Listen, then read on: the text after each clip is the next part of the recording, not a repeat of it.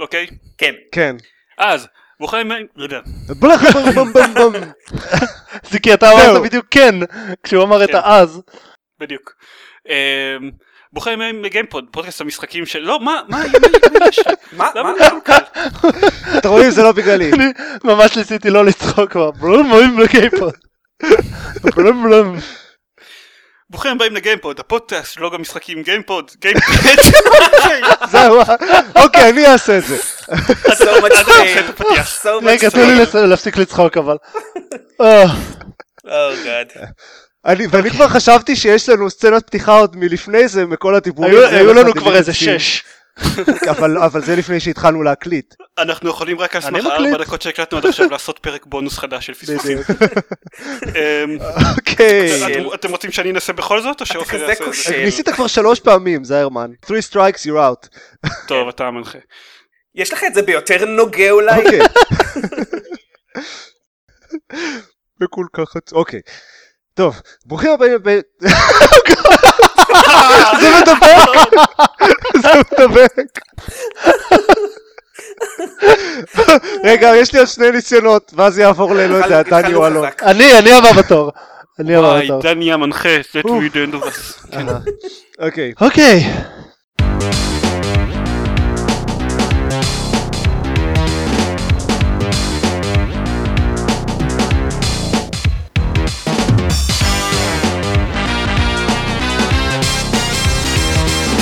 ברוכים הבאים לגיימפוד, הפודקאסט של גוג משחקים גיימפד, אני עופר שוורץ, מחליף את זיירמן כי הוא כושל, ואיתי אלון שוורץ, דני מאור, ועידן זיירמן, שהוא דח ממנחה להיות הרביעי שאומר את השם שלו, כי הוא לא הצליח לפתוח את הפודקאסט הזה.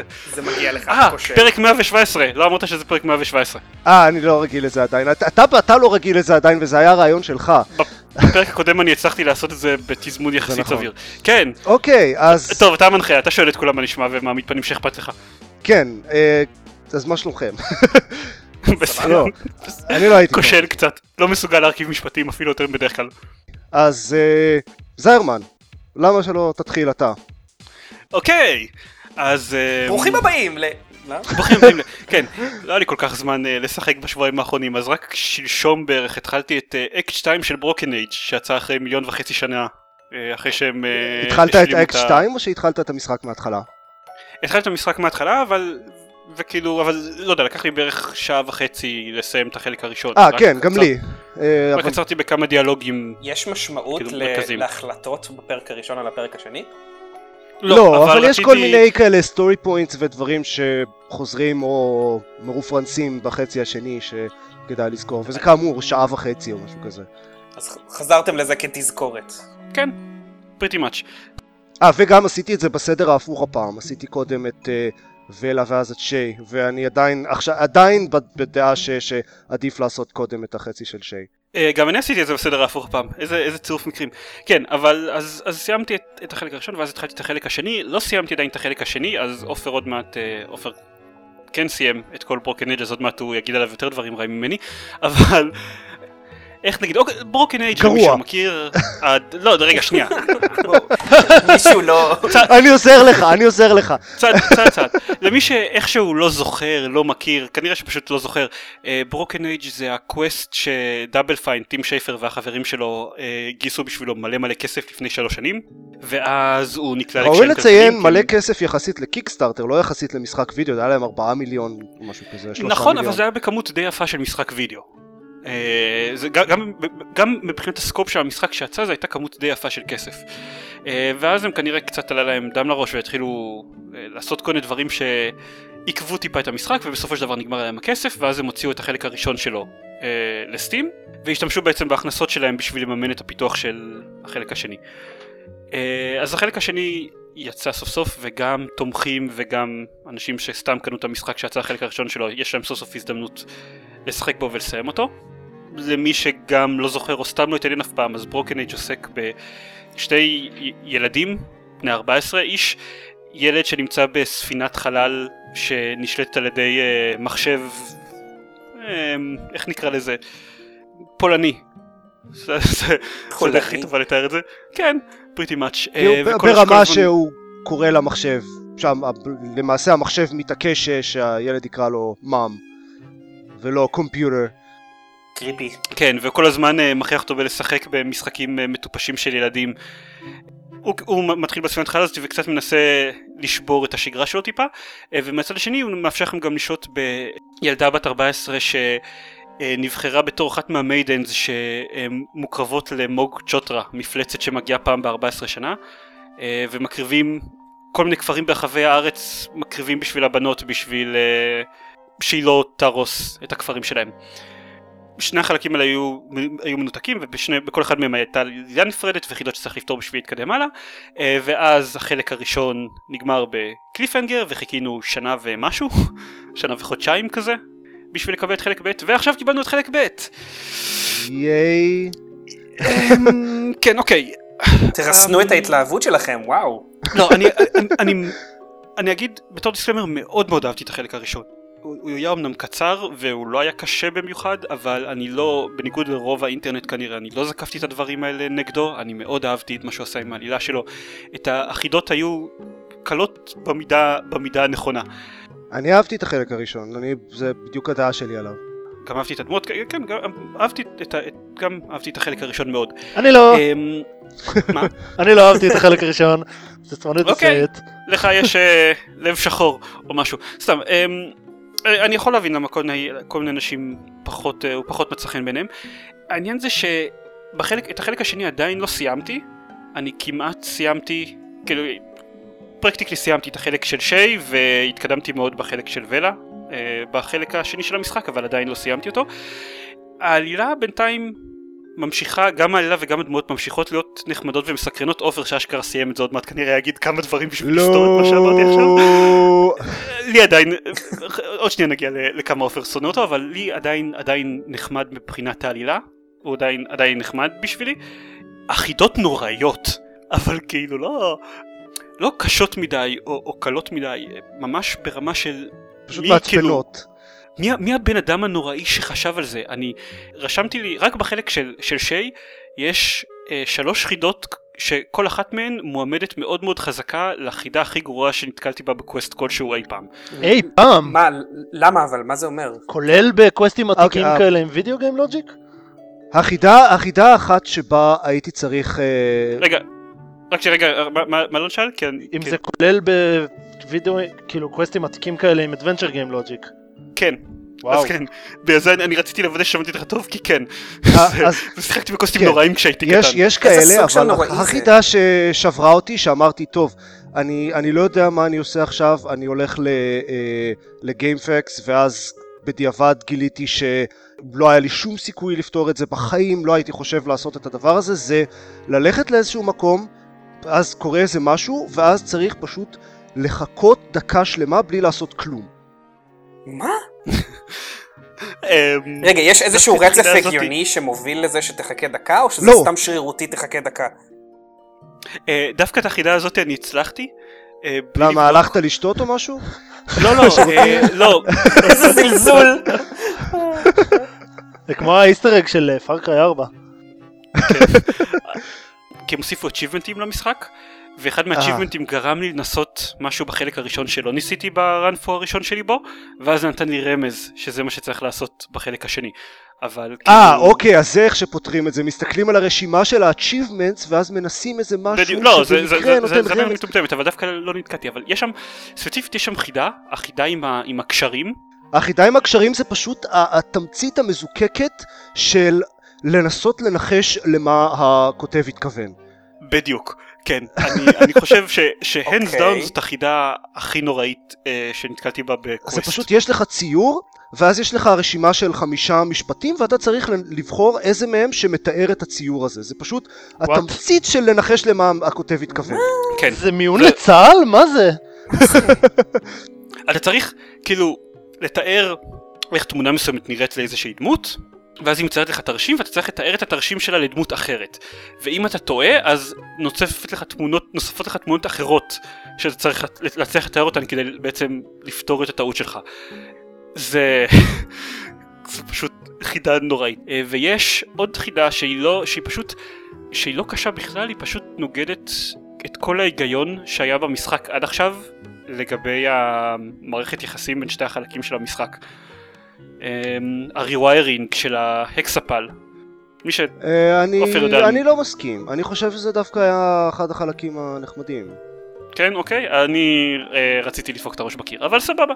בקיצור... ואני כן חושב שזה נחמד שהם עשו קצת יותר קשר בין החלקים, שהיו קטעים שצריך לעבור לחלק השני ולמצוא שם איזה פרט מידע, ואז לחזור, שלא...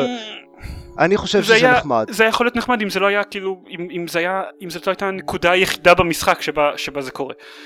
היו עוד לפחות נקודה אחת אחרת. יש עוד נקודה אחת שהיא, כאילו...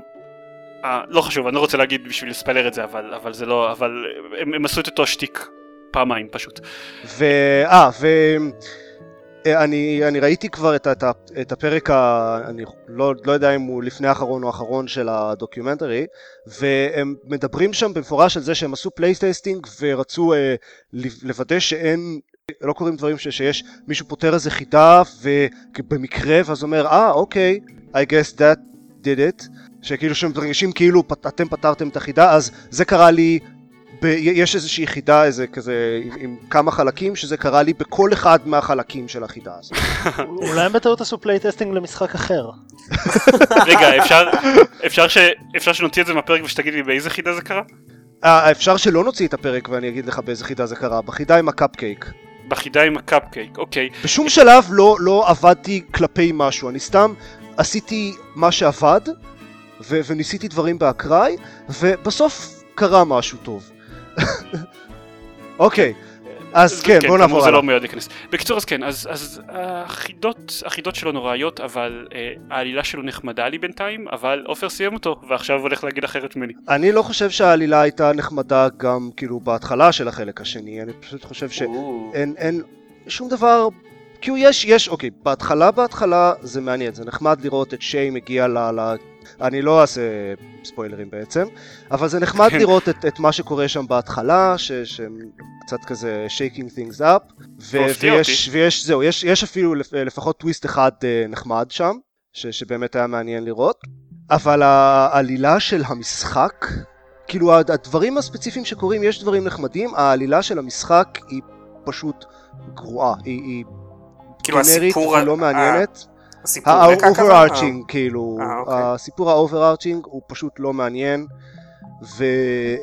ובנאלי למדי והוא לא, it doesn't go anywhere, וזה נפטר בכזה צירוף מקרה שכזה, אוקיי, זה קרה ואיכשהו זה everything worked out, פשוט לא היה שום דבר יותר מדי מעניין. יש כמה דמויות נחמדות אבל העלילה לא מעניינת, וזה יחד עם הפאזלים הנוראים פשוט הרס לי לגמרי את המשחק. החצי, אני אמרתי בטוויטר שלדעתי החצי הראשון הוא משחק בפני עצמו, הוא משחק יותר טוב מהמשחק השלם. וואו. על זה גם אני יכול להסכים, וכאמור אני לא התאכזבתי מהעלילה, אבל אני יכול גם להסכים על זה. כי החצי הראשון יוצר יותר הרגשה ש... אוקיי, המקום שאליו המשחק הלך בראש שלי היה יותר מעניין מאשר לאן שהמשחק הולך בפועל. כן. שאני יכול... להגיד. לא, גם החצי הראשון היה כזה, היה חמוד, הוא היה צ'ארמינג, הוא היה, it had heart, ובחצי השני הוא פשוט זורק את הכל ונהיה מין עלילה גנרית יחסית. אז מה המסקנות שלנו לגבי קיקסטארטר כתוצאה מהחוויה הזאת? אני לא חושב שזה אומר שום דבר רע על קיקסטארטר. כן, זה לא באמת משהו רע. אני מאוד שמח שתרמתי למשחק הזה. כן, אתה כל הזמן אמרת שקיבלת את היורמן יזרוף רק מהדוקומנטרי. בדיוק, זה היה מאוד מעניין ואני מאוד שמח שראיתי את זה ואני מאוד שמח שדבר כזה קיים ועכשיו הם העלו את זה ליוטיוב או משהו וכולם יכולים לראות את זה, זה מאוד מעניין, זה נותן איזה מבט פנימי כזה על לא רק על הפיתוח של משחקים אלא גם על הניהול והלוגיסטיקה ודברים שבדרך כלל הם סודות שמורים בתעשייה של משחקי וידאו, וזה מאוד נחמד לראות את זה חשוף לחלוטין. אוקיי. והמשחק עצמו, אז בסדר, יצא החצי הראשון, אני כן אהבתי אותו, והם אמרו, מהרגע הראשון, מהפיץ' הראשון שלהם הם אמרו, או שיצא משחק טוב, או שיצא משחק גרוע, אנחנו לא יודעים. כן, למרות שאתה יודע, אנשים השקיעו בזה מתוך ציפייה לקבל משחק טוב, אבל כן, להגנתם יאמר שהם הם השאירו לעצמם את הפתח לכישלון כבר מהפיץ' הראשון. טוב, אבל זה לא מזכיר באיזושהי צורה, ברור שכאילו, בסדר, זה קצת קופ אאוט, לא נכון. כן ולא, אם הם אומרים שהדגש היה, שהדגש הוא בדיוק על המסלול, על החוויה, על הקטע של לשתף את הקהל ביצירה של משחק, והם שיתפו בעוד דרכים מאשר הדוקומנטרי, הם גם ביקשו מהם אנשים להציע להם רעיונות ללוקיישנס וכאלה, כאילו, אז יש בזה משהו קצת. טוב, אם זו המטרה המוצהרת. אז אחד הלוקיישנס המרכזיים במשחק נבחר על ידי הבאקרס בפורום, והתלבושת של ולה, גם הם עשו סקר, בחרו מבין כמה תלבושות אפשריות, ויש כמה שמות שהבאקרס הציעו, וכאילו נתנו המון פידבק כמובן, אז בהחלט היה חוויה. מה שכן מבחינתי, המשחק הזה מסמל בעיקר את נפילתו של טים שייפר, כאילו אני פתאום, אתה יודע, מבין שהוא לא עשה שום משחק שבאמת אהבתי כבר עשור. אז כאילו, אז פשוט הביא אותי למצב שאין לי שום ציפיות מנו whatsoever. כן, מאוד אהבתי את החלק הראשון של Broken Age שהוא עשה, אבל החלק השני אני משחק, הוא פחות מוצלח. לא התאכזבתי ממנו כמו עופר, אבל לכו תדעו, אולי כשאני אסיים אותו אני אגיד, כי לפי מה שהבנתי הסוף שלו די מזעזע. לא מזעזע, הוא פשוט לא מעניין בשום מובן. אוקיי. לא יודע, כשאני משחק בו בסטים, אז רגע, אני אקריא את זה. כשאני משחק בו בסטים, אז סטים הרי מציג לגבי כל משחק את החדשות על המשחק הזה, כל מיני כותרות שאוסף מרחבי האינטרנט. אז כשלוחצים על Broken Age בסטים, מה שמופיע ב-Recent News זה הכותרת Why Broken Age Act 2's Story is an awful mess. מבטיח. זה כאילו מה שמופיע לכולם, כן, כשהם באים להפעיל את המשחק. זה פוסט שרוק פפר שוטגן שמספר עם ספוילרים למה הוא חושב שחלק 2 גרוע. אז זה Broken Age, ייי. אז זה Broken Age, מאכזב. עדיין שווה בשביל החלק הראשון, ועדיין שווה בשביל הארט שלו לדעתי. כן, אני מאוד אוהב את הארט סטייל שלו, וכאמור, יש פה כמה דמויות, המוזיקה נחמדה, ויש כמה דמויות מאוד חביבות. אני מאוד אהבתי את דון וקורטני. וואי, כן. יש להם כמה קטעים נחמדים בחצי השני. כן, I did not see that coming. זה היה, כן. אז יש כמה דמויות מאוד נחמדות וכיפיות, אבל כן, בגדול... זו הדעה שלי על המשחק. זה מתומצת בצליל, אהבתי. הדעה שלי זה... אבל חיובי יותר. זה... מתוך 10. כן. אני אוהב את זה שאנחנו מנצלים את האופציות שהפורמט של פודקאסט מאפשר. זה מאז שאני ראיתי את הווידאו-קאסט הזה, שבו הם נתנו ביקורת על משחק שבהם אמרו, האם כדאי לכם לקנות את המשחק הזה? כן. תוך כדי משיכת כתף ופרצופים שמאוד העבירו את המסר. נפלא. כן. אז אלון, ספר לנו על דברים. אז משחק שמאוד דומה בסטייל והמצב רוח לברוקן אייג' וולפנשטיין די אולד בלאד. כן. אני חייב לציין שלא ציפיתי לכל הנאצים בברוקן אייג'. לטים שייפר יש כמה אישיוז שהוא צריך לעבוד עליהם. כן, לא, לזה התכוונתי שאתה יודע, ברוקן מס, כן. הייתי נוציד את קאמינג, כדי שבו דון וקורטני מצטרפות לרייך השלישי. היה מפתיע קצת. כן. Anyway, Wolfenstein: The Old Blood זה expansion standalone prequel שיצא ל-Wolfenstein: The New Order של לפני כמה שנים. זה דרך ממש ארוכה להגיד Wolfenstein חדש. אבל זה כזה משחק קטן, וזה זה מהדברים האלה כמו Blood Dragon שזה כזה משחק קטן יותר ועם אותו מנוע ואותם assets והכל. אבל עלילה חדשה לגמרי וקצת שינויים בגיימפליי וקצת זה. אני מאוד אוהב את הטרנד הזה, אגב, אני חייב לציין.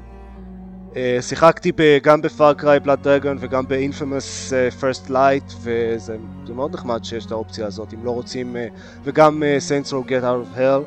זה טוב גם למי שלא רוצה, לא יודע אם הוא רוצה לקנות את המשחק הגדול המלא $60 ורוצה לנסות כזה משהו קטן קודם, וגם למי ששיחק במשחק מלא ורוצה עוד. אז יאי. אז כן, אני מסכים, אני גם בפרט ממי ששיחק במשחק המלא ורוצה עוד, כי מאוד אהבתי את וולפנשטיין דה ניו אורדר. כן, מעולה. ודי אולד בלאד הוא גם ממש ממש כיפי. יאי. כן, זה עוד וולפנשטיין, זה עשוי טוב, יש קרבות מעניינים בזירות טובות אפשר לעשות דואל ווילדינג לשוטגן חצי אוטומטי. לא זה חצי אוטומטי, אבל דואל ווילדינג לשוטגן לא היה מספיק. כן, מה שאתה אומר בעצם זה כאילו הם שמרו על האולטרה ריאליזם שאפיין את המשחק הראשי. בדיוק. אוקיי, יופי, זה חשוב, זה חשוב. כן. כן, בואו לא נשכח שבאנשים באו לוולפנשטיין, תמיד. מה שהיה בוולפנשטיין, The New Order, וחסר בזה, זה שלקודם היה סיפור מפתיע נורא, בזה שהוא היה עמוק ומעניין וטוב ועם דמויות מוצלחות. אני חושב שהוא הפתיע את כולם בזה שהוא היה. כן, מראש זה שהיה סיפור זה כבר מרשים. כן. אבל הוא גם היה... אז אתה רומז ש-The Old Blood לא מפתיע. The Old Blood הוא עדיין יותר טוב מהרבה שוטרים אחרים במובן הזה, שהסיפור בו נחמד, ויש בו דמויות שנניח אני זוכר את השם שלהן, ואכפת לי מהן באיזושהי צורה, אבל אכפת לי מהן קצת. אבל זה לא קווין ספייסי. זה לא קווין ספייסי. אוקיי, שום דבר הוא לא קווין ספייסי, בוא. בכל זאת. אז כן, אז הסיפור הוא לא מאוד מעניין, אבל... א' זה משחק ארוך יותר ממה שציפיתי, יש לו שני חלקים, והחלק הראשון לקח לי באזור ה5 שעות, שלפי How Long To Beat זה ממש איטי, כי אנשים מדברים על באזור ה6 עד 8 שעות למשחק כולו, אז לי לקח 4-5 שעות החלק הראשון, ושכחתי שהוא חלק ראשון, והוא היה ברור כזה שהוא הולך להיגמר, והיה מלא בילדאפ, והיה בוס פייט ממש... אז כבר נשארת אקסטרה מאוחר בשביל לסיים אותו או משהו? לא, אז היו לי דברים אחרים לעשות, אבל זה היה כזה Fade to Black, Part 2. מה? זה ממש כיף. זה ממש כיף, זה גם ממש כיף כי זה משחק של $20, אז כאילו לא הייתי מאוכזב בשום צורה אם הוא היה נגמר אחרי 4-5 שעות. זה גם ממש כיף כי בהחלט מתאים לי עוד גיימפליי ועוד זה, והם עושים שם איזשהו טוויסט שאני לא אגיד, אבל הוא... מצד אחד קצת כזה מאכזב, אני לא בדיוק יכול לפרט למה, קצת לא הכי מקורי, מצד שני עדיין די כיף. עוד משהו שהם עשו ממש ממש טוב, ולמעשה לא ראיתי משחק שעשה את זה טוב ברמה הזו מאז Half-Life 2, זה בסצנה הראשונה של המשחק מוצאים איזה צינור שבור, והצינור השבור הזה מלווה אותך לאורך המשחק, ועושים איתו מיליון דברים, וזה הכל יצירתי ועם אנימציה מגניבה, ופשוט כיף להשתמש בנשק הזה. בצינור השבור. בצינור השבור. אז זה הקרביטי גן של... לא, זה הקרובר. הקרובר לא עושים כזה הרבה דברים, שוברים קופסאות ומרביצים ל... לא עושים כזה הרבה דברים, אבל הוא נורא ממרבל. אוקיי. ואז יש את הקטעים שאתה שוב רק עם הקרובר, ו... כמובן. זה וזה, אז גם שוב יש את הקטעים שאתה רק עם הצינור, והצינור אז הוא מתברג כזה לשני חלקים נפרדים, אז אפשר לעשות לו דואל ווילד, כמובן. אפשר לטפס איתו על קירות, כן. אפשר לטפס איתו על קירות, ולעשות איתו טייק דאונס, ומלא דברים. וזה פשוט חמוד. במשחק הראשי היה איזשהו נשק שהתפתח עם הזמן. היה את הלייזר קאטר, אבל כן, היה את הלייזר קאטר שהיה נחמד. הוא היה חביב. אבל זה לא היה, הוא היה חביב, אבל זה לא היה גרביטי גן. כן. אז גם הצינור הוא לא גרביטי גן, אבל הוא קרובר, כאילו, אני בטוח שאני אזכור את הצינור הזה. או, כן. או, יאה. כן. גיימפוד 117, הצינור. גיימפוד בשיאה. כן, אני בטוח שאני אזכור את הצינור. טגליין. אז כן, זה משחק עם הרבה כזה קראונינג מומנטס אוף אוסם, והוא פשוט מאוד מאוד כיף. אני בתקווה אסיים אותו היום מחר, ומאוד מחכה לראות מה הם יעשו עם הפרנצ'ייז הזה הלאה. אני אשכול לשחק פה אחרי Pillars of Eternity ו-The Witcher 3 ו-Arkham 9. כלומר ב-2019. כלומר, כשיצאו כבר עוד איזה 4-5 משחקים בפרנצ'ייז. כן. אני אעשה מרתון עם הנכדים. לפני הוולפנשטיין הבא אני אשחק ב-The Old Blood to get me myself pumped up. Haha, pumped up with blood. הצינור. כן, אז דני. כן, זה אני. שלום. כאילו, יכול להיות שלא נשאר דברים להגיד על וולפנשטיין, אבל הוא איבד את הזכות. אני שיחקתי ב-Shadowrun Dragonfall לאנדרואיד, לטאבלט, שהוא stand-alone expansion ל-Shadowrun, משחק RPG עמוס טקסט, שיצא בהתחלה ל-PC ואז לדווייסים, והוא היה מאוד נחמד, אם כי קיבל ביקורות מעורבות יחסית, בגלל שציפו לאיכות הכתיבה קצת יותר גבוהה, למכניקה קצת יותר מלוטשת. אני שחקתי בו ודי אהבתי אותו, אבל הוא היה טיפה בעייתי, זה אני כן מודה. בקיצור, שחקתי עכשיו בחדש לטאבלט, והוא יותר טוב. זה משהו שצריך להתחיל ממנו. הוא יותר טוב, ממנו אני דווקא מאוד נהנה, אני חושב שהסיפור כתוב הרבה יותר טוב. הסיפור בכלליות זה בעצם, מי שלא מכיר את העולם, אז העולם של Shadowrun הוא כזה שבו, מין עתיד כזה סייבר שבו... סייברפאנק, תגיד סייברפאנק. כן, סייברפאנק. סייברפאנק אבל עם קסם. כן, סייברפאנק וקסם ויצורים ניסיים וידה, כן. בקיצור, הסיפור מגניב, הוא מיוחד והוא מעניין והוא עמוס בפרטים ובדמויות שלפי דעתי כתובות יחסית לא רע בכלל. יותר טוב משדורן המקורי. זה ממש קמפיין שלם שהוא self-contained והוא ארוך, לפחות כמו המשחק המקורי, אם לא אפילו קצת יותר. אני גם חושב שהם שיחקו קצת עם המכניקות של המשחק, גם הקרבות עצמם, גם הצורה שבה אתה מפתח את האנשים אחרים שעושים איתך את המשימות, הדמויות יותר מעניינות, הכל בקיצור עשו יותר טוב. אני כן אגיד איזה סגנון לחימה זה? זה כזה Infinity Engine סטייל, טקטי? כן, סוג של, כן.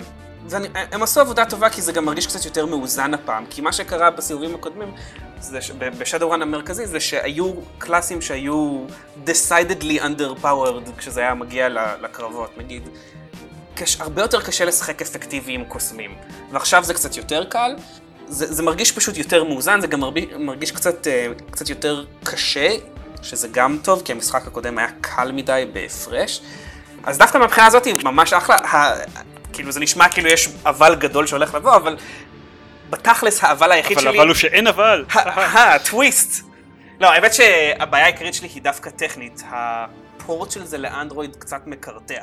זה הבעיה העיקרית שלי, זה הוא נתקע לפרקים והלואודינג טיימס ארוכים מדי, ומי שיש לו מנהג, בוא נגיד, לקחת עמו את הטאבלט לחדר השירותים, אז אתה צריך לעשות פרילואוד למשחק כדי שזה יהיה רלוונטי, או להקריב חצי שעה מהתחלה. מה שאולי גם קורה בכל מקרה, אם הסיפור ממש מעניין באותו רגע, אבל לא ניכנס לזה כבר. אבל באמת שחוץ מכמה גרייבס טכניים, כשהמשחק רץ הוא מעולה, אני ממליץ עליו בחום למי שאוהב משחקי RPG מאוד טקטיים, אבל שגם יש להם סיפור חזק ומוצלח. אני חושב שזה עשוי מעולה. מי שגם שיחק ונכווה או לא אהב את Shadowrun המקורי בגלל שהוא לא אהב מספיק את הכתיבה או שהרגיש שהמכניקה צריכה יותר ליטוש, אז לפי דעתי זה הרבה יותר טוב. שווה, משחק ממש מוצלח, אני מאוד בעד, אני מקווה שיעשו עוד קמפיינים כאלה, כי בתכלס הם בנו את המשחק המקורי, הוא גם כן היה קיקסטארטר לפי דעתי, הם בנו את המשחק המקורי כסוג של פלטפורמה שאפשר די בקלות לבנות עליה קמפיינים שלמים והרחבות ולקחת את זה לכל מיני כיוונים, ודרגונפול הוא הוכחה ממש טובה למה אפשר לעשות עם זה, ואני מקווה שיעשו עוד כאלה. זה תמיד נראה כאילו זאת הכוונה שלהם איתו, פחות או יותר. כן. הם אמרו במפורש שזו הכוונה שלהם איתו. כן, כן. אז אוקיי. אז צדקתי. אז מהבחינה הזאת הם עשו עבודה מאוד טובה, כי דרגונפול מעולה. אני ממש אהבתי אותו. אני מקווה שהם יסדרו את קינגס יכולת, זה גם... כאילו, הטאבלט שלי הוא חדש, אז קשה להאמין שזה בעיה בחומרה, אבל פשוט המנוע טיפה מקרטע והלואודינג טיים זה קצת נוראים, אבל זה זניח לעומת כמה מגניב המשחק הזה, אז הוא ממש אחר. אולי אני אנסה את זה אחרי Wolfenstein: The Old Blood. באמת שיש לי הרבה, יש לי כל מיני נסיעות ארוכות וטיסות וזה בזמן הקרוב, אז זה יכול להיות טוב דווקא. כן, כן, כן, זה כיף. חדשות?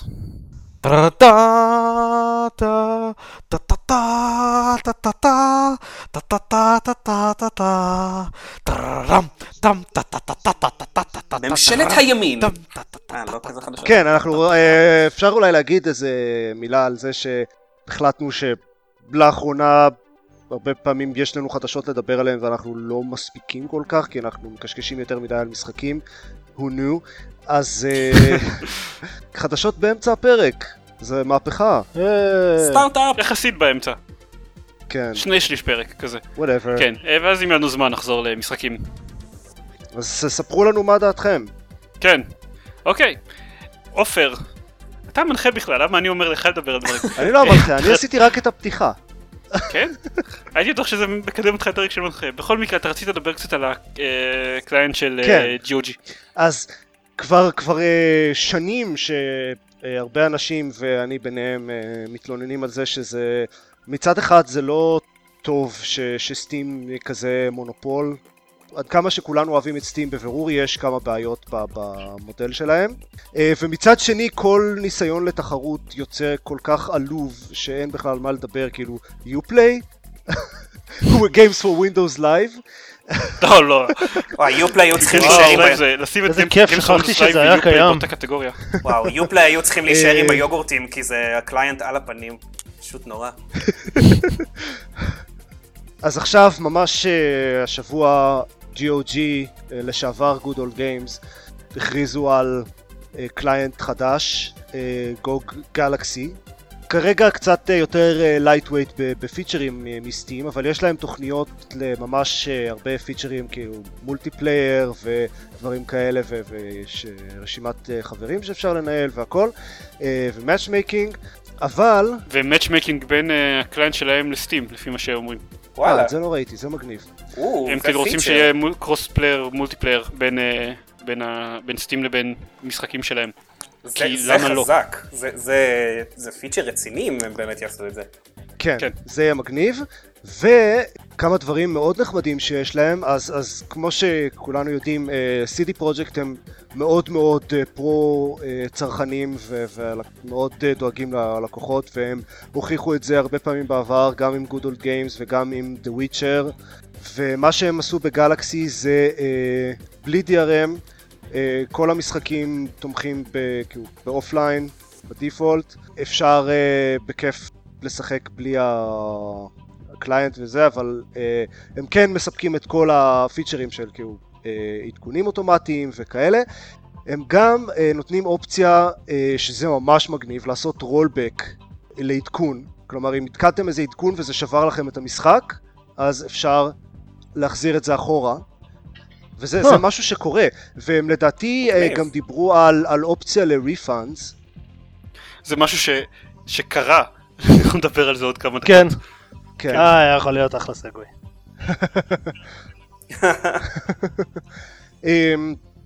אז כן, יש להם, נראה שיש להם כל מה שצריך ועוד.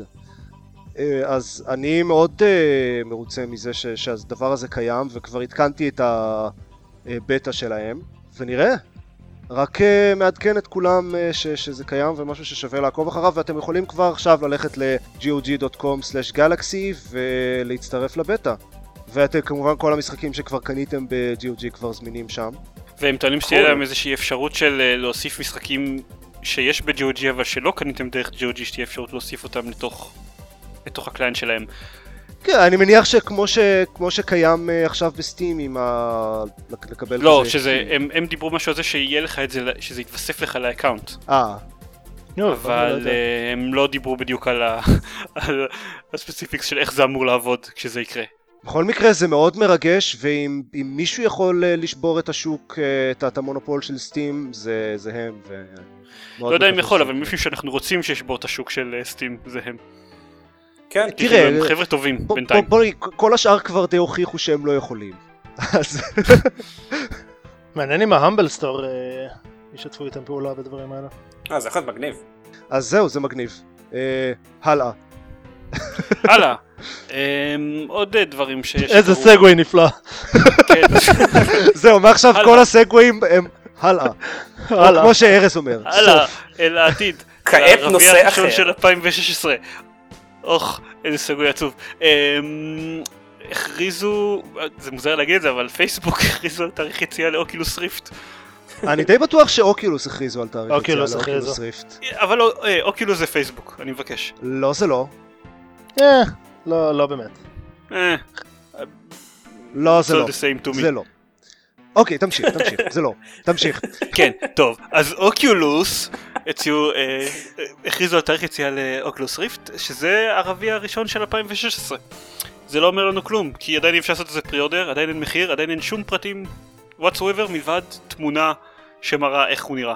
אוקיי. אבל זה אומר שזה יצא בתחילת 2016? שזה נחמד?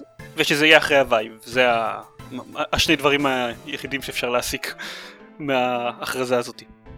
כן. בקיצור, 2016 הולכת להיות שנה שיש בה מלא וירצ'ואל ריאליטי. כן, עכשיו נשאר לראות אם זה יהיה כמו השנה שהיה מלא... מושן קונטרולס. בדיוק, קינקט ומוב וכאלה. אני כבר עכשיו יכול לחשוב על יותר דברים שאני רוצה לעשות עם וירצ'ואל ריאליטי מאשר עם המושן קונטרולס. אף אחד לא רוצה לדעת שום דבר. ואין שום ספק.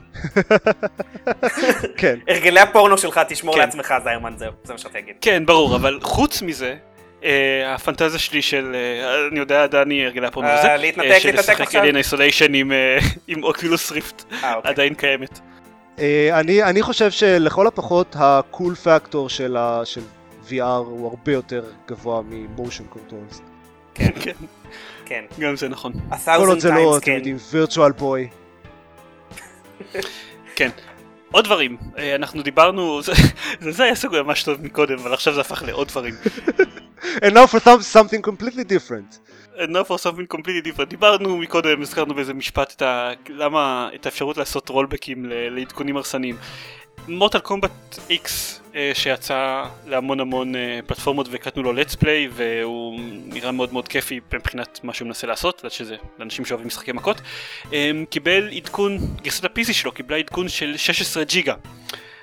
והעדכון הזה, תגידו מה, למה צריך 16 ג'יגה של עדכון? ובכן, כי זה מוסיף את הפיצ'ר ההכרחי של למחוק לכם את כל הסייבים. זה לא דורש כל כך הרבה קוד למחוק סייבים. מסתבך, 16 ג'יגה, לא יודע.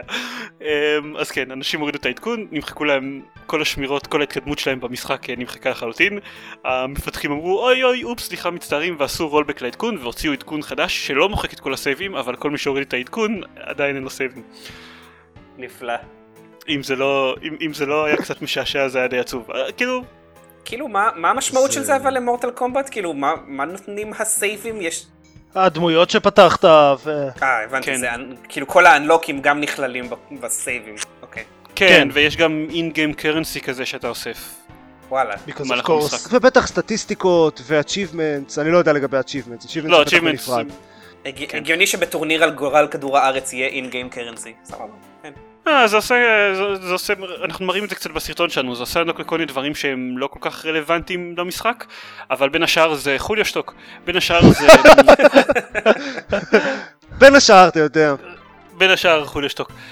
השאר זה חלק מהאינגיים קורנסי שיש בו, זה הטוקנים האלה שמאפשרים לעשות איזי פטליטיז.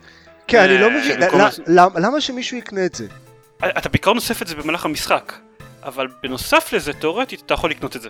כי יש אנשים שפשוט רוצים לראות את האנימציות, ולא אכפת להם מי להסתכל. בשביל זה יש יוטיוב. הם רוצים להרגיש שהם פתחו את האנימציות. שמה? לא יודע. שילמו על זה. אתה מארגן ערב עם חברים שכולם הולכים אחד נגד השני מכות במורטל קומבט, אז כאילו, אף אחד מהם לא עכשיו. זה יהיה בסה אם בזמן הקרב כל אחד מהם שהוא ראש הולך לנצח, ייכנס ויבדוק מה... מקשה קיצור שהוא צריך לחוץ עליהם בשביל להפעיל את זה, לא, במקום זה יש קיצורים קובעים לכל הפיטליטיז, זה כאילו זאת אותם קיצורים לאיזי פיטליטיז של כולם, ואפשר להשתמש בהם. להגיד שאני חושב שזה משתלם להוציא על החרא זה $5, כאילו לא, אבל... $5? זה $5 לאיזה 10 איזי פיטליטיז טוקנס, יכול להיות שאני מזהנה גם את השכר. זה מספר כלשהו של דולרים עבור מספר אחר כלשהו של איזי פיטליטיז. כן, זה... שוב, זה לא... אני לא אגיד שזה בדיוק הרעיון החכם בהיסטוריה, או שזה רלוונטי או מעניין באיזושהי צורה, אבל אוקיי, אני לא מבין למה זה אמור לשנות כל כך לאנשים בכל מקרה, כל כך זעמו על הקטע הזה. זה עדיין יותר טוב מ-Horse Armor. כן, כן, בסדר, אבל זוכר לקחת את הדוגמה של אחד מה-DLC'ים הכי גרועים. אוקיי, זה עדיין יותר טוב מחלק מהמודים שוואלב שמו בתורה, ואלב ובטסטה שמו בתורה ערכת פתיחה של ה-16 מודים לדוגמה ל-Paid Mods. סבבה, את זה אני מקבל. אז כן, מורטל קומבט איקס. תראו את הלטס פליי שלנו, הוא נחמד, ואנחנו עושים בו פיטליטיז מצחיקים. הנה משהו שחבל שארז לא פה כדי להגיד לנו למה זה חשוב, או שלא יודע, אנשים שהיה להם נינטנדו 64. בנג'ו קזוי מקבל המשך רוחני בשם יוקה-ליילי. החבר'ה שפיתחו אותו פתחו קיקסטארטר ליוקה-ליילי הזה, and apparently זה ביג דיל רציני ממש, כי הרבה אנשים מאוד אהבו את בנג'ו קזוי, אבל ממש, הם ביקשו 175,000 לירות סטרלינג, נכון לזמן ההקלטה של הפרק הזה, אני לא רוצה לך. לירות סטרלינג? אני אומר לירות סטרלינג. פאונד. יש אנשים שאומרים לירות סטרלינג, הם רובם בטח בני 50 ומעלה, אבל... בדיוק. הם גם אומרים AAA, או שווית. קיצר, והם אספו 1.5 מיליון. נכון לזמן הקלטת הפרק הזה, אני לא רוצה לחשוב בכלל כמה, מה היה הסכום עד שהפרק הזה ישתחרר, כי עברו כמה ימים, לא כתוב מתי זה התחיל, עברו כמה ימים בודדים מאז שהם התחילו לאסוף את הכסף. כן, להרבה אנשים ממש ממש אכפת ממנו. I wouldn't know, כי לא שיחקתי אף פעם, לא היה לי אף פעם נינטנדו 64 וגם לא קניתי אותו לאקסבוקס כשהוא יצא עשור אחרי. כן, אבל... כן, הרבה אנשים אוהבים אותו, זה... וזה מאוד נוסטלגיה, כל המשחקים הטובים במיוחד של הנינטנדו 64 יש להם נוסטלגיה פקטור רציני.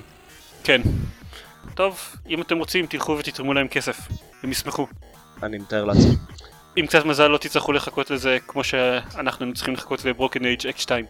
היי, פילרס אוף איטרניטי היה שווה את ההמתנה, אני חייב לציין. נכון, פילרס אוף איטרניטי מראש התחייבו למלא מלא זמן למיטב זיכרוני, אני לא חושב שהם התחייבו לשום דבר. הם גם דחו את המשחק באיזה חצי שנה או יותר. אוקיי, כן, לזה קוראים התחייבו למלא מלא זמן. ונצדן. תופעת לוואי מעניינת של הסיפורים עם קונאמי, שדיברנו עליו קצת בפרקים קודמים. אי אפשר להוריד יותר את P.T. P.T. למי שלא זוכר, הפלייבל טיזר, המשחקון... אימה שיצא בתור טיזר לסיילנט הילס. סימולטור התעקות בדלתות, איך קראת לזה? כן, סימולטור התעקות בדלתות. כן. זה כן, אני לא מאוד אהבתי אותו, אבל היו בו דברים טובים והרבה אנשים כן אהבו אותו, ועכשיו אי אפשר יותר להוריד אותו, גם אם כבר קניתם, הוא היה בחינם, אבל גם אם כבר הורדתם בעבר את המשחק, אי אפשר להוריד אותו שוב. אנשים אשכרה מוכרים באי-ביי פלייסטיישן 40 שזה מותקן עליהם, כי זו הדרך היחידה להשיג את המשחק הזה עכשיו. עידן ההפצה הדיגיטלית. Great win. מצד שני, בהפצה לא דיגיטלית הוא פשוט לא היה יוצא. כן, כן, גם זה. אז כן, אפשר לקנות אותו במחירים מגוחכים באיביי, which is nice. I guess. עוד דברים שקרו, זה... כן, כן, יש עוד דברים באמת מעניינים. לא. לא. אותי מעניין טוני הוק. לא. No one cares ever. טוב, אז רק לפני שנסיים החדשות נגיד את זה. תרשמו. FL76RXYSIUQ0. זה קוד שיכניס אתכם לבטא של ריינבו 6 סיג' על איזה פלטפורמה שאתם רוצים, או מחשב, או פלייסטיישן 4, או אקסבוקס 1. לראשון ביניכם שילך ל-rainbow6.com/beta. כן, זה כל הקודם זוכה. נשאיר גם את הלינק הזה בשואו נוטס, נראה לי. לא. הקודם האחד זוכה. כי קיבלתי את הקוד הזה, ודי בכנות אין לי זמן אליו. אני עדיין עוד צריך לחזור ל-GTA 5, משחק של כך כמות כלשהי של שעות אחרי שאני מסיים עם Broken Age. ואף אחד מחברי הפודקאסט לא רצה אותו, אז אתם מקבלים. אני רק אגיע אולי ל... מה היה אחרי וולפנשטיין? אחרי דרגון... שדורון דרגון. שדורון דרגון. אני אגיע לזה. כן. נשמע אמין. אז אני אדבר על עוד משחק אחד לסיום. אוקיי. אוקיי. משהו שהפתיע אותי בהחלט, אבל... אחת מהסיבות שלא שיחקתי הרבה בפילרס, שלא קרוב עדיין לסיים את פילרס וויטרניטי, זה ששיחקתי די הרבה בליג אוף לג'נדס. כבר הרבה זמן אני רוצה לנסות איזשהו מובה, ואז גיליתי שכמה חברים שלי, לפני איזה חודש או משהו, גיליתי שכמה חברים שלי משחקים ליג אוף לג'נדס בערך כל ערב. ומאז לא ראיתי אותם שוב? ראיתי אותם פעם אחת, אני חושב. אבל לא, ראיתי אותם פיזית פעם אחת, אני משחק איתם. כל הזמן. אז אני משחק די הרבה League of Legends, אני חושב שבמוצע אני עושה כזה כמה משחקים בשבוע, ותקשיבו, זה משחק לא רע. הוא מאוד מעניין.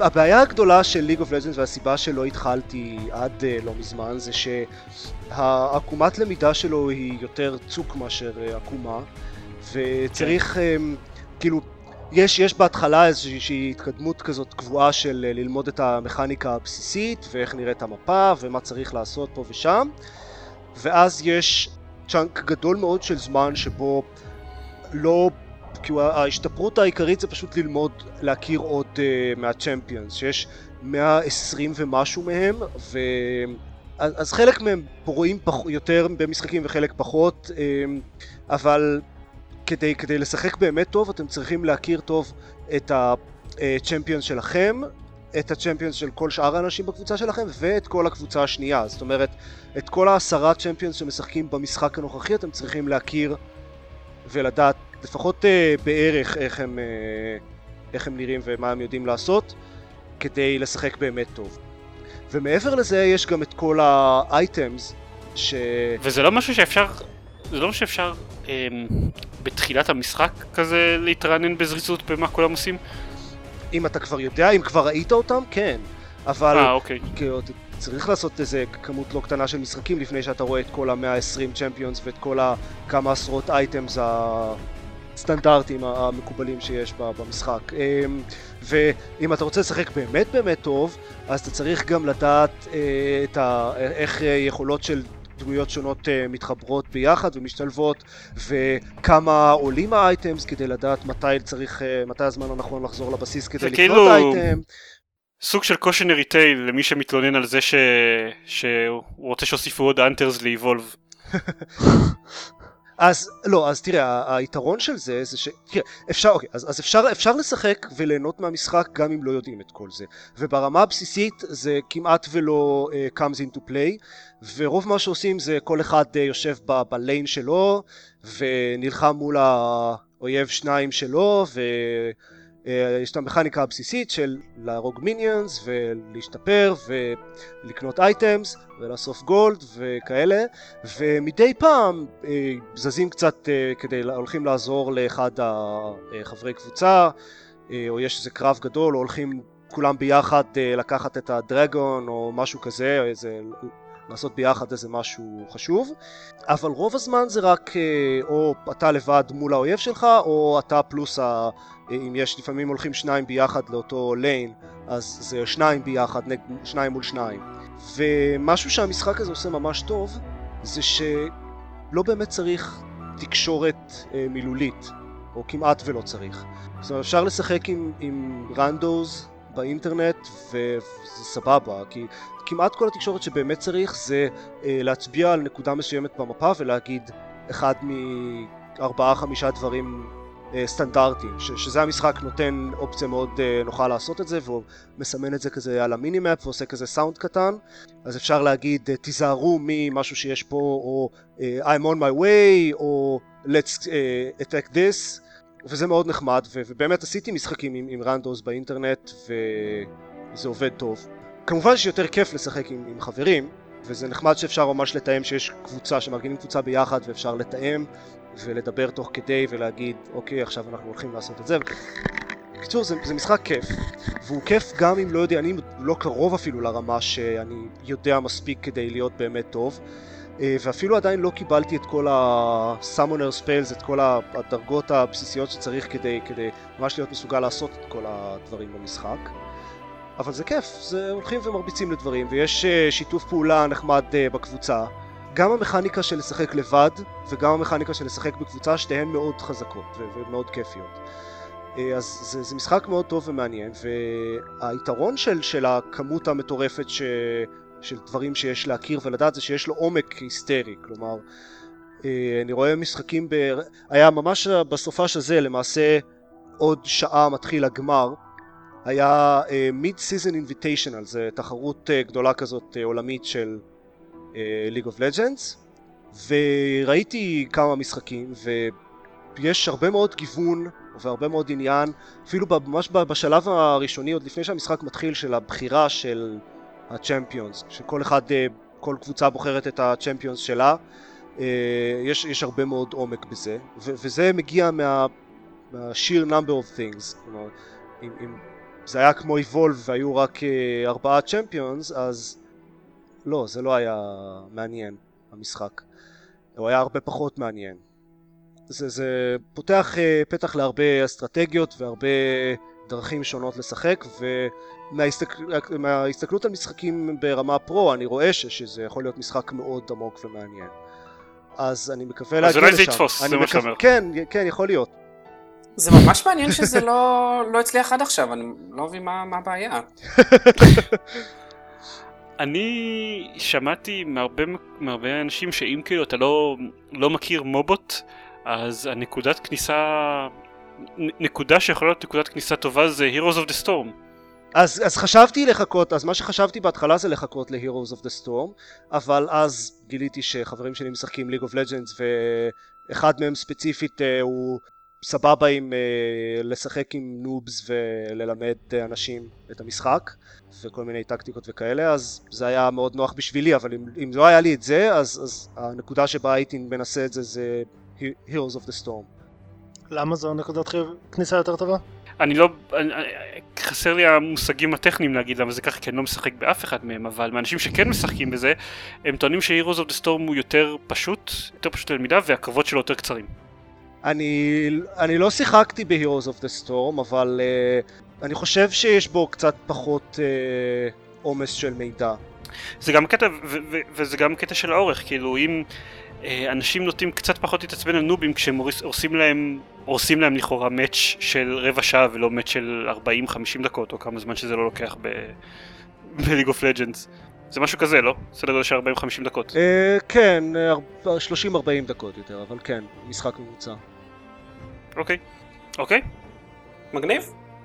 זהו, שווה לנסות לפחות מובה כלשהו, לראות אם אתם אוהבים את זה, אני בחיים לא הולך לעשות את זה. אבל כאילו, אפילו לא אתה יודע, כזה ב-2018, אני כנראה שאני בחיים לא הולך לעשות את זה, אבל אוקיי. כאילו, קיבלתי. סבבה. אוקיי. זהו. קול. אוקיי. עוד משהו אחד אחרון על League of Legends, אני מאוד אוהב את המודל של המונטיזיישן שלהם, ה-free to play. איך שזה עובד זה שהמשחק הוא חינמי לחלוטין. יש כל שבוע, יש כזה 10 צ'מפיונס שאפשר לשחק חינם, ומעבר לזה אפשר לקנות, אם אתם אוהבים מישהו ספציפי, אז אפשר לקנות דמויות ספציפיות שתמיד יהיו זמינות בשבילכם.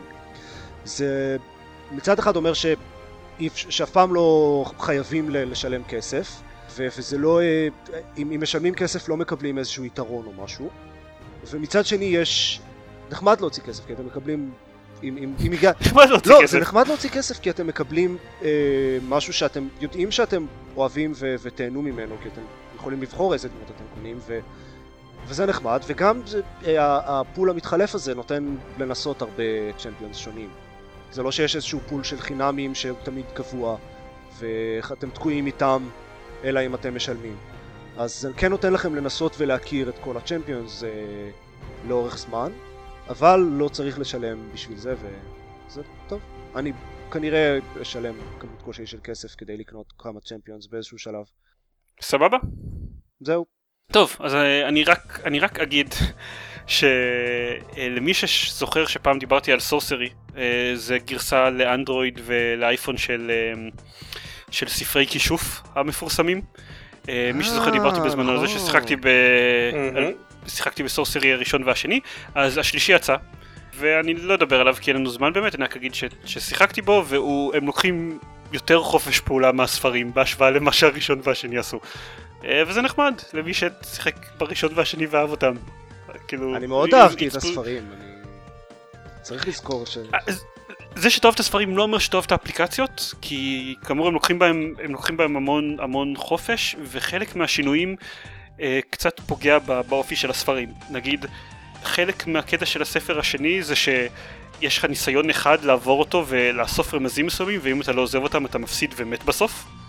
כשאתה משחק באפליקציה, אז זה נחמד בתור ספר אולי, אבל מבחינת גיים דיזיין זה די מחורבן. אז כשאתה משחק באפליקציה של סורסרי 2, אז כשאתה מגיע לסוף יש לך הזדמנות לחזור להתחלה וכאילו שוב לעבור על אזורים ראשיים במשחק בשביל לאסוף את הרמזים שחסרים לך, וכאילו להרכיב את כל הרמזים מכמה פלייפרוז בתוך המשחק. זה כאילו... כן, זה שונה, זה שונה, אני לא יודע אם זה יהיה יותר... זה עדיין עובד, אבל לפי דעתי ממש טוב, זה שווה את זה.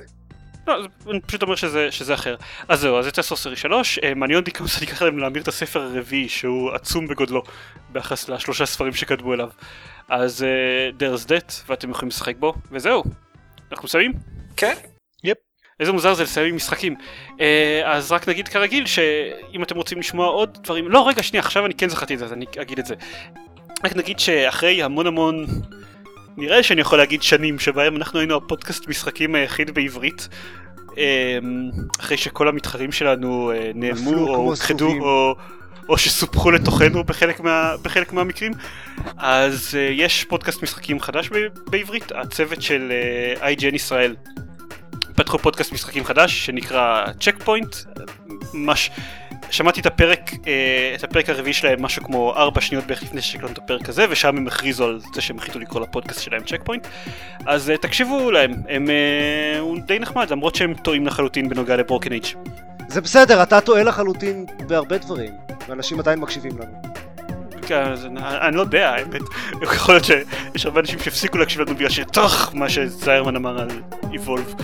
אז יש את זה, ואם אתם רוצים לשמוע עוד מאיתנו ולא מהמתחרים האלה שלנו, אז תיכנסו ל-www.gamepad.co.il, ויש שם את הפייסבוק שלנו והחשבון טוויטר שלנו ואת החשבון יוטיוב שאנחנו מעלים בו כל יום שני משהו, סרטון, let's play במשחק כלשהו. זהו, נכון לעכשיו זה הכי עדכני שאתם ראיתם, זה Mortal Kombat X, ויכול להיות שפילוס אוף איטרניטי יעלה אפילו לפני שהפרק הזה עולה, אם כן זה אין לדעת. אז זהו, נתראות לכולם, ביי.